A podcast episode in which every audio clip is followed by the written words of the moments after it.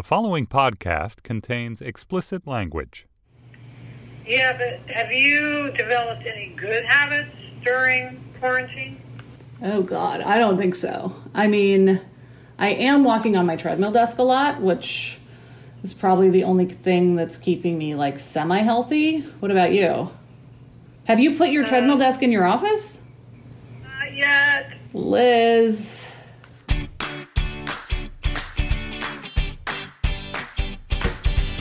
Hi, and welcome to Happier in Hollywood, the podcast about how to be happier, healthier, saner, more creative, more successful, and more productive in a backbiting, superficial, chaotic, unpredictable, fundamentally insane world. I'm Sarah Fain, a TV writer and producer living in LA, and with me is my high school friend and writing partner, Liz. That's me, Liz Craft. On this podcast, we talk about being writers in Hollywood, how we balance a career and friendship, and how to survive the war of attrition that is life in Los Angeles. In this episode, we're going to discuss the importance of flexibility, especially right now. But that's easier said than done, so we will offer some tips to make your brain more limber. In our new Amplify segment, we'll talk to Jackie DeSembly and Jericka Long about a piece they wrote for The Hollywood Reporter on dealing with race in the writer's room as a black lower level writer or support staff. This week's Hollywood hack reminds us to keep up our good habits and avoid bad ones, despite the fact that we're all living through a global pandemic. But first, an update. In episode 164, we talked about how to know it's time to pull the ripcord when you're in a bad situation at work. And Corinne emailed about her ripcord moment. She wrote, I quit my very first adult job at age 22 on day 14, only job I've ever quit. I was an analyst at a bank, and in training, they showed us how to inflate numbers in our modeling spreadsheets. I thought this was completely unethical. Quitting at the time felt like my only option. I couldn't and wouldn't do what they were asking, and I felt way too junior and inexperienced to somehow try to report it internally, so I quit. Lots of good things have happened since then. I met my husband right after, and a year later started in the career path I'm still on today, 22 years later. But it did have financial consequences. I had to return my signing bonus, and I was under lease for an expensive apartment in New York City with no job and no plan. It took me years to get back to that banking starting salary in my new field. I don't regret it, but I do wonder was I right that it was unethical? Could it just have been scenario planning they were asking us to do? But when the mortgage crisis happened and I read a New York Times article about inflated modeling numbers, I thought, I bet my gut was right. I'm so glad I pulled the ripcord. Oh my God, Corinne, that is ballsy. Yes, it takes guts. Day 14 at 22 Ovary? to quit. Yeah. I am impressed. yes, absolutely. That is super cool. And Sarah, we also realize that we want to remind everyone about our favorite ripcord story ever. Our friend Nichelle Tramble, who created the show Truth Be Told, starring Octavia Spencer on Apple TV, um, which is a great show. We recommend it to everyone.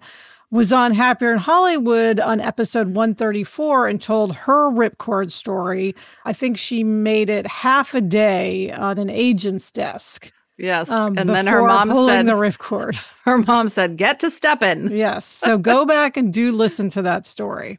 That's awesome. And keep those ripcord stories coming. I want to share more because I think they really are helpful in terms of clarifying when to pull the ripcord and when not to pull the ripcord. And how when you do, it's usually the right decision. Yes. Okay, Sarah, it is time for From the Treadmill Desks of, in which we discuss what's most pressing in our work psyches. And this week, it's flexibility.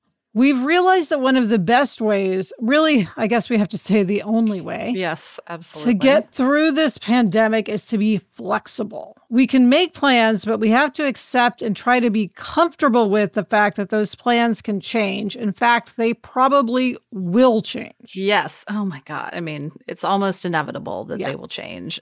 So, one example, and the reason we were talking about this is because I know a couple of actors who are being told as of a week ago that they're going back to work in mid August. And one of them, I think it's a feature in Vancouver. One of them, it shoots, I think, in Georgia eh, on a TV show. And I just keep thinking, I don't see how that is possibly going to happen. So, but they're both in this position of having to 100% plan to be leaving their homes, going back to work, doing the whole juggle with children and lives and all of that. At the same time, they have to be fully prepared to have that not happen and just release it at the drop of a hat. They have to be flexible in their planning.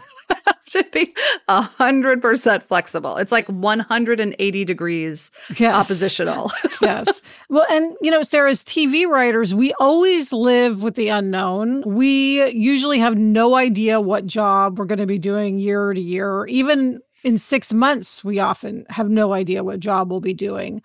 But when you add a pandemic to that usual level of uncertainty, I find it torturous. Yeah. I have had more headaches since the stay at home orders began than I've had in like 20 years combined, which I'm pretty sure is from my jaw clenching. And it's hard. What's weird about that, though, is that really every day you know is kind of the same. Just like on a day to day basis, it's the same. You know what it's going to Yes. be, you know, but You're it's right. the bigger picture Yes. that is so difficult. Yeah, I just I want to be able to have a plan and stick to it. I don't want to embrace being flexible. I want to just like be rigid. You want to be able to anticipate like three months from now? I really do. And because we don't even know, at least usually the development season, yes, there's a lot of unknown in it, but we kind of know what it is. We know Yeah. they'll buy this number of things and this will be the timeline and then this will happen.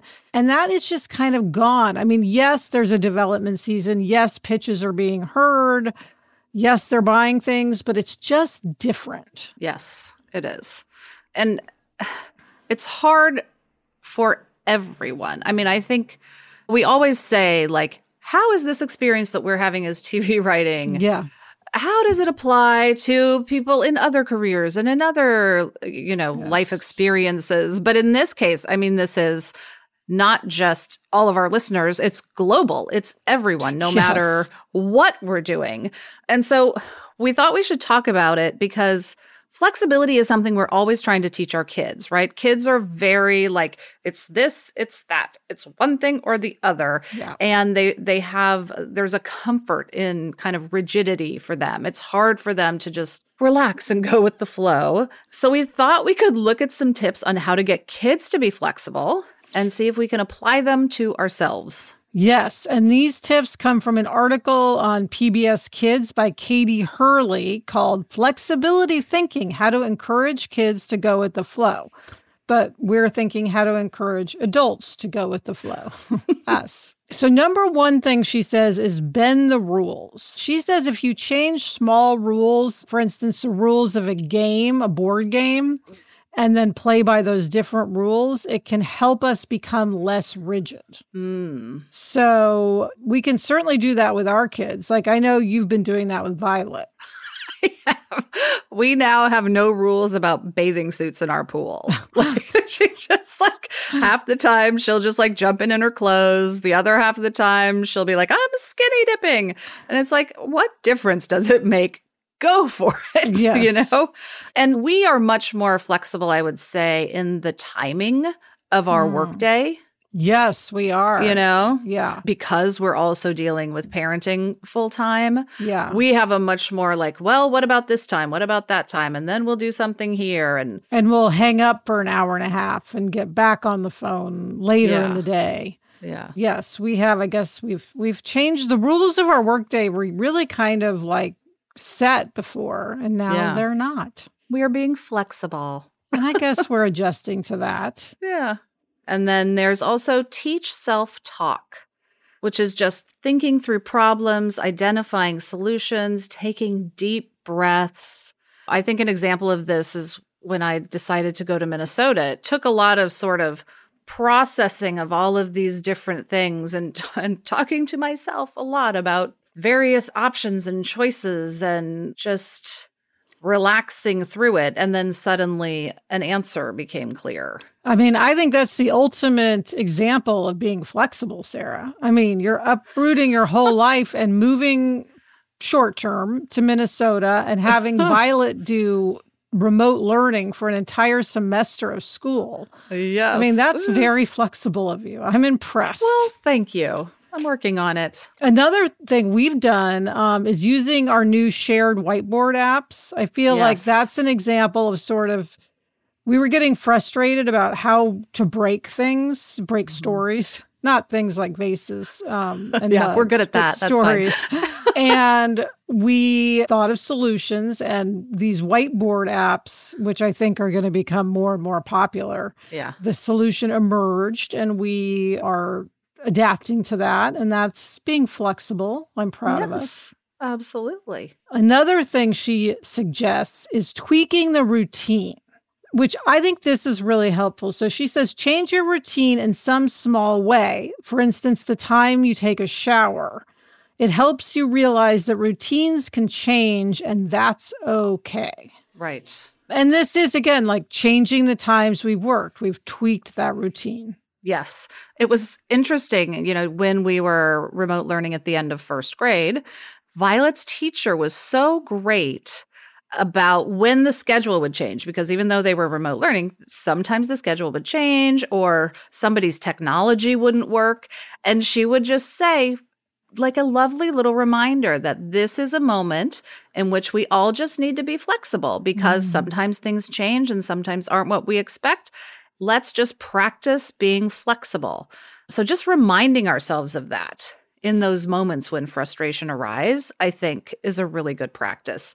And then I was also thinking, you know, Gretchen's thing of the opposite of a universal truth is also a Mhm. truth. yes um, I feel like in routines are so up in the air that the opposite might be necessary for some people. Like some people might need to find a small routine that they stick to every day, whether it's just like, I am going to walk the dog every morning at nine. Mm. And then if something comes up, fine, I'll do it at 10. Or I'm just going to keep a journal and I won't even pick a time. I'll just make sure it's done by the end of the day. And so that kind of security might be good. Yes, I think you're 100% right because I think for some people, having those little routines and being even somewhat rigid about those routines, like, yes, I'm going to make my bed every single day, can help the like be more relaxed about the big need to be flexible as in Yes. am i going back to work is my child going to school am i going to be able to fly to kansas city to see my parents at thanksgiving Right. by having that little bit of control, maybe you can release bigger control. Exactly. Yeah. And then another just kind of funny one that she has in in her list is check in with Amelia Bedelia. I don't know if everybody's familiar with Amelia Bedelia, but her books are she's a literal thinker. She's like the most literal thinker. So if someone says Amelia Bedelia put the chicken in the oven at 4, she'll just put it in the oven and not think about Turning oh the all the other on. steps. yes, exactly. Um, and so you'll have a raw chicken. For me, I was like, how do we apply this to adults, right? Yeah. But what's interesting about it for me is like just imagining Amelia Bedelia. And if again, if you're not familiar with her, read one of the books about her because they are really, really delightful. Yes. Is just having an image of a flustered Amelia Bedelia to go to in times when I'm having a hard time being flexible Mm. helps me go okay i don't be flustered literal thinking amelia bedelia right now just Mm. like chill out take a deep breath do some self-talk Mhm. and be flexible Oh, that's good. I'm going to try that when I'm being cranky about having Yeah. to be flexible. just like don't be amelia bedelia And then the last thing she says, which I thought was interesting, was get a joke book. And it's sort of like learn humor. Deal, humor is helpful in any situation. If you can make a joke, if you can lighten the mood, that's always going to help. And it definitely helps with flexibility. and i have to say i went right out and got a joke book for violet because she loves jokes so much they really do make every day better Oh, that's good. Yeah. So, what I've learned from this, Sarah, is that what I've been doing, which is eating popcorn and drinking wine, does not help with flexibility. So, I've realized that's why I'm having so many uh. problems. That was my technique. So, I'm going to try to use these more useful, helpful techniques and see if I can have fewer headaches for my jaw clenching and be Nice. more flexible. and i'm gonna find like an image of a super flustered amelia bedelia and send it to you so you can Okay. like put it on your computer Perfect. Okay. Do you have any tips for how we can flex our flexibility muscles? We want to know. Email us or send us a voice memo to happierinhollywood at gmail.com. Next up, we're going to talk to the writers of an amazing piece about what it's like to deal with the issue of race in the writer's room. But first, this break.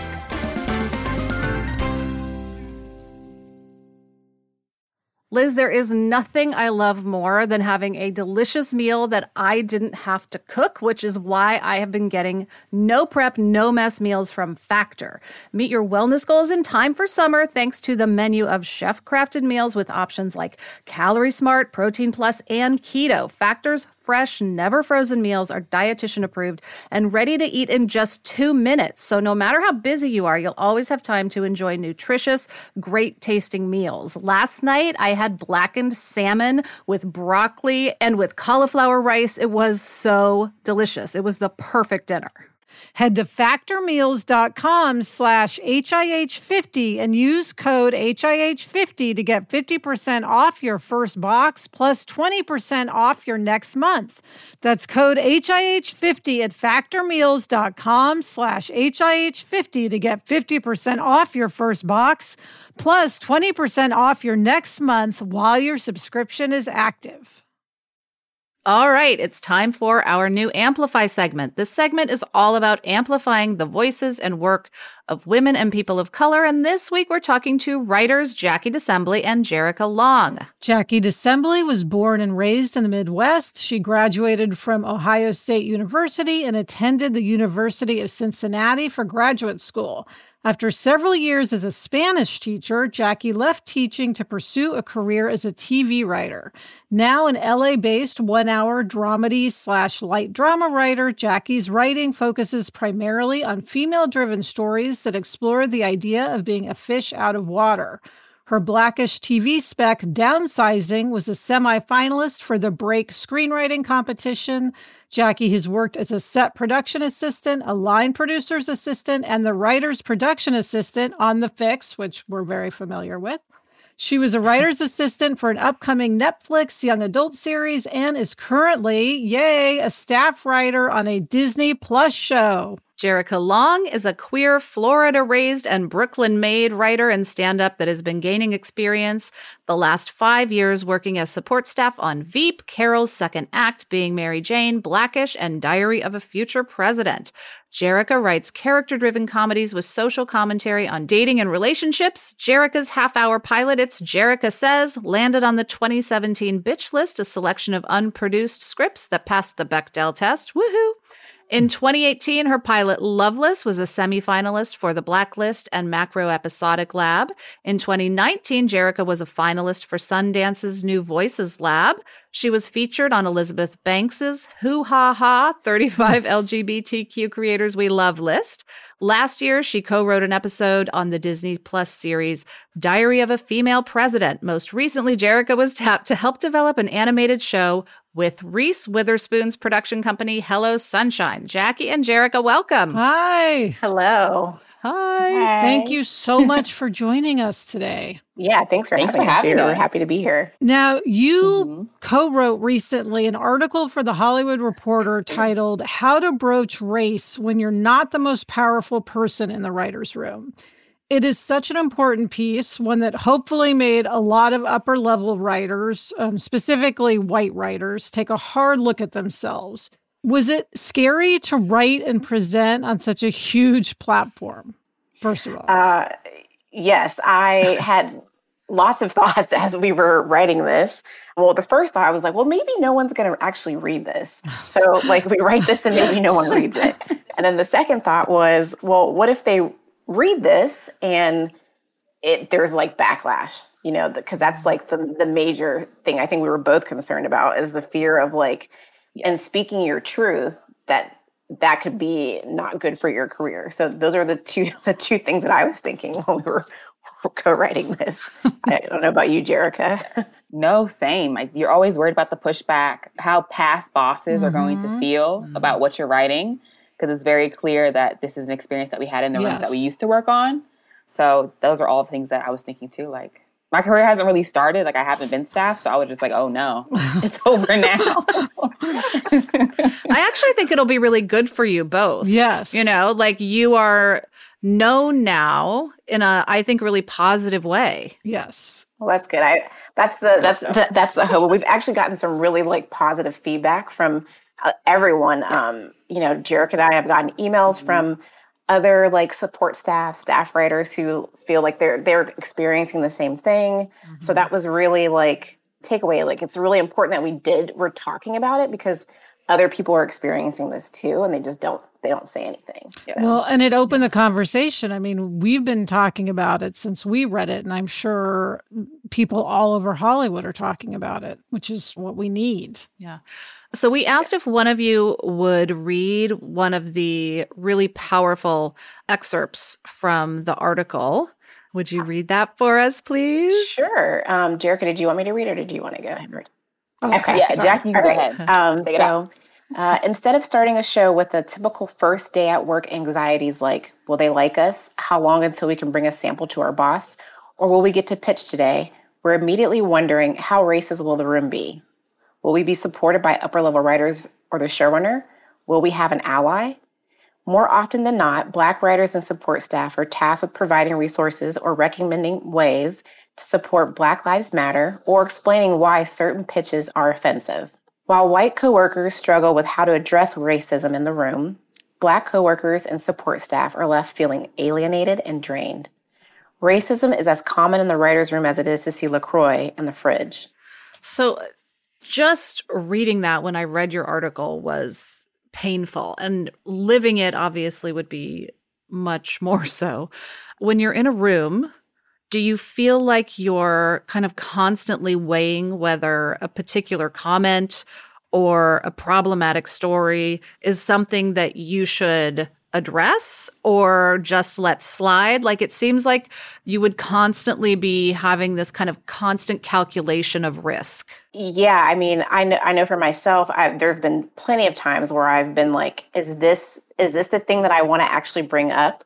Is this worth is it worth my emotional like what this is going to do to me emotionally for me to bring it up? or do I wait for the bigger thing? So it's like you have to pick and choose the things that you decide to to say. And I know for myself, I've gotten if I say something, I'll talk to someone beforehand, mm-hmm. like an ally, mm. like, "Hey, I'm going to bring this up. Can you like back me up?" Because mm-hmm. if it's just me saying it, then the reactions most times is not. It'll get looked over. Mm-hmm. Um, but if someone else is there to like co-sign or like support what I'm saying, then then it can become, you know, more of a discussion. But definitely it's you sit there and think about is this is this the thing that I need to talk about right now or should I wait? Jerica, you were nodding yeah, like you wanted you, to say something. Yeah. Should we? yeah. Well, I think I think as support staff, like you kind of have to like be mm-hmm. tactful in how you respond to things and what you say and what you don't say. And and I think I think it comes down from like the showrunner, and I think if you're in a welcoming room, you mm-hmm. you know how to mm-hmm. navigate. But if you're in a room where you're not even allowed to speak to the showrunner, you're not allowed to like sit in the room. Like it's a different story. And I have come across situations where I was in a room and they're you know they're writing a story that's about black characters, and I'm not allowed to talk. But then I've come across situations where they're talking about a black woman in her hair, and I'm like, oh gosh, like nobody would ever say that. Like that's so racist. And I tell my bosses, and they're like, okay, right. it's out. You know, like it it it varies but you always have to decide like yes. what are you willing to die on that leads me to our next question which is we obviously don't want you to bear the burden of educating us on you know exactly how to be in the room but at the same time we have to ask are there specific things showrunners can do to make it easier to be black in the writers room especially for lower level writers and support staff like writers assistants and writers pas I think my biggest thing, and this is what I try to tell people, as many people as I can, I think for showrunners, I think the first day, you set the tone for the room and how the other writers will treat support staff. It is your job to put every single person in that room and tell the writers, support staff that you mm-hmm. all, all of your voices matter and that you're going to treat the support staff like human beings. And if you don't, like the support staff can come and like talk to me about it or whatever. Like that, you have to do that on day one. I think that's a mm-hmm. human rule no matter what who you look like or your gender or whatever. And I think that's always been my I, I, I, have to agree with that. And I, th- I think the other thing too is that first day that um and this I mean this is hard is to say like hey we want you to speak up and then when you speak up there should be I don't know maybe some guidelines of like don't be don't be on the defensive if it's of like something Mhm. is brought up it's not like an attack it's just to like make aware like we don't want this to be in the show because you know we're either playing into a stereotype or like this is offensive so i think that's i've encountered where it's been like like a defense like you know they they Mhm. think that you're attacking them and you're like no no no i'm not attacking i'm just like trying to tell you like we shouldn't do this for x y and z reasons Right. I call it calling you in, not calling you out. And I think that when Yes, you I take that love that. approach to it, people are more welcome because nobody No. wants to be called a racist, especially right now. You know, pro liberal America. You know, it's, it's so different. So you can't, you have to call people Yes. in and not Yeah. call them out. So I always say That's approach great it that way. advice. And how do you feel like if you mentioned, you know, someone's talking about a black woman's hair, if people sort of turn to you and say, Hey, Jerica, what do you think about this? Do you feel like the spotlight is on you and you don't want that, or do you appreciate that? on, I think that comes down to what kind of room I'm in and how Mhm. supportive that room is. But in general, I like to use my voice. I like to speak up, and I work in a lot of comedy rooms. And oftentimes, I'm the only queer person. Oftentimes, Mhm. I'm the only black woman. Sometimes, the only woman. So, like, it, it I, I want to be able to use my voice and have it be validated, and, and people hear me. So, for me, I'm like, Mhm. ask me I, a I think for me, I'm a little bit more not that I'm timid, but I'm like a little bit more like I if I say something and it's like, oh wow, like this must be really a thing because Jackie is like bringing it up. Because usually I like wait to like, should I say something? But um, I think it depends on the room. Like there have been rooms I've been really comfortable in, and I don't feel like that the spot like they're really truly wanting to know. And there have been other rooms where it's like that's it has not been a very like inviting like share your thoughts kind of thing. So then it does feel like, oh, I'm being like, you know, spotlighted. And then in, in those cases, I, I I do have to say I've had great other writers who like step in and have tried to help that, like, oh well, you know, try to take the spotlight off of me, uh, so to say, if I'm the only person of color in the room. So right? yeah, You need an ally. You need an upper you level do. white. You really, you really, really, really do. yeah. Well, then the other thing you brought up in your article is that we really just need rooms across the board to be more diverse in every way. Yes. Rooms have to better represent our world, and we have to be open to everyone's voices in every writer's room. That is a responsibility we certainly feel very strongly about. But it has to happen everywhere. It has to happen across the board in rooms, it has to happen on crews. Yeah. It just has to change and it's starting to. But toward that end, Yes. the two of you are starting a database. Tell us about the database that you're starting. yeah, Jerica, do you want to go ahead? I'll let you, and I'll pipe in. Thanks. Okay. So we started the Black Hire database, and we were just like, there's so many people who are out of work. There's so many people who the barrier to entry is just so huge. How can we help them? Like, how can we use our resources, our network to help build a bridge instead of a gap? And so we started a Hire Black database for Black people to submit, and so that we can help them get them jobs. And we've had a lot of success with getting people getting resumes across to the HR managers and showrunners and stuff like that, so people can get hired it's and it's still in its infancy, but I, I think long term, I think we're going to do a lot of good. And how do people Yeah. find it and access it? Well, right now they can email us at hireblackdatabase at gmail.com. We are working on a website, so hopefully that will be coming soon. And then once they can email us and we have like a Google doc that they fill out, and um, it goes right into our, our Google sheet that we have with all of our, our people in our database. That is fantastic. Yes, and you can also email us if you Yes. have opportunities. Yes, even better, right? Yes, jobs. Yes. Okay, so that's Hire Black Database. it's Hire Black Database at gmail.com. Awesome. And we will link to that in the show notes for this episode. We want to amplify the article you both wrote, but we also want to amplify you as writers. So, Jerica, what shows do you love? What's your dream job? How can our listeners find you on social media? My dream show is Insecure. I love Oh, yeah. Insecure. Yeah. My dream is to be the next Issa Rae, the next queer, you know, black female Issa Rae, and have my own show and write on it and star in it. And you can find me on social media at Jerica Long underscore on Instagram and Twitter. Jackie, um, you're working as a staff writer right now, which is wonderful. But we still want to ask what is your dream job and how can our listeners find you on social media? Yes, dream job. So I love these heartfelt one hour uh, dramas. So I love the bold type, which I know, Liz, that you love that show yes, too. Yes, I do. I would love to work on that show. No, well, no, that's one of my dream shows. And also um, Sweet Magnolias. It's a Netflix show. So those are the kind of stories that I like to write. And you can find me on Twitter. It's Jackie Penn 18. And then on Instagram, it's JL Penn 18. Great. Jackie, it's funny you say sweet magnolias just because everyone should know Jackie always wears a flower in her hair. She has one right now. So that feels very fitting for you. Yes. Well, thank you both for the article. Thank you for coming on today. It was really awesome to talk to you. Yes. Yes. Thanks for having us. And it's always good to see the two of you. So um, I really love that you we got to to see you and to talk about this. Yes. Yes, thank you for having us. And we'll keep everyone updated on your database. If there's more information to know, let us know and we will tell our listeners. Yes, okay, uh, we thank will you. we'll put a link to Jackie and Jericka's article in the show notes for this episode, so make sure to check it out. Next up, a Hollywood hack that will hopefully keep you from backsliding, but first this break.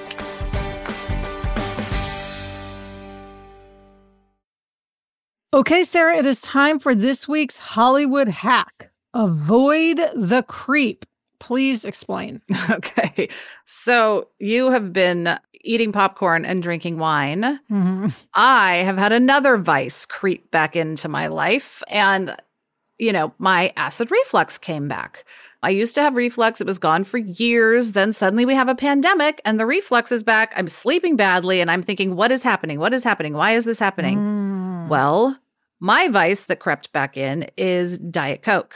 I was using the pandemic as an excuse. I started drinking Diet Coke again, even though I know that it gives me reflux. And it happened so fast. I didn't even like realize that it was happening until I was like, why am I not sleeping? Liz, have you had anything creep back in during this? Oh boy, um, just snacking, you know, tortilla chips, uh, tortilla chips. And the thing is, yeah, I I axed finally the tortilla chips, but other things have taken their place. it's like I worked so hard to lose weight, and then I've gained weight. So I think it's I was in like a groove, and then it just yeah. kind of all fell away. So I am working on it as I've you know, discussed ad nauseum with uh, myself. Um, and as you say, the first step toward fighting the creep is being aware of the creep. Once you identified the Diet yes. Coke issue, you then, I mean, I, very impressively, you have gotten rid of it. I'm holding up my LaCroix right yes, now. You're drinking LaCroix. Yes. And to our listeners, is anything creeping back into your life that you don't want to be there anymore? Take a minute, do a little scan of your body and whatever habits seem to be going on. And if it's creeping back in, lock it down. It's yes. not that easy, but but like we said, awareness is the first step. Yes. Avoid the creep, friends. It's not worth it. yes, avoid the creep. And that is it for this episode of Happier in Hollywood. For questions or comments, email us or send us a voice memo to happierinhollywood at gmail.com. Thanks for listening and please subscribe if you haven't already. Thank you to Jackie DeSembly and Jericka Long for joining us today. You can find their article in the Hollywood Reporter, and we'll also put a link to it in the show notes for this episode.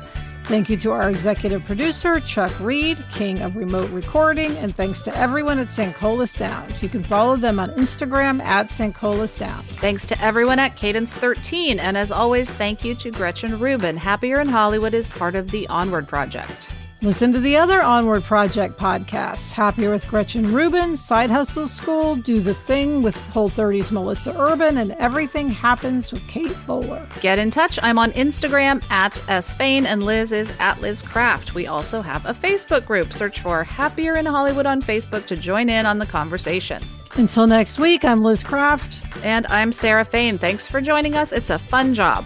And we enjoy it.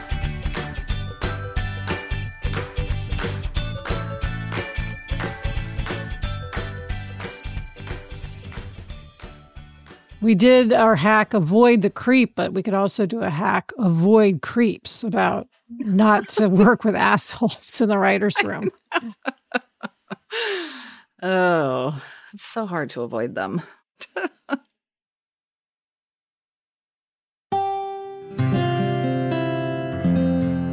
From the Onward Project.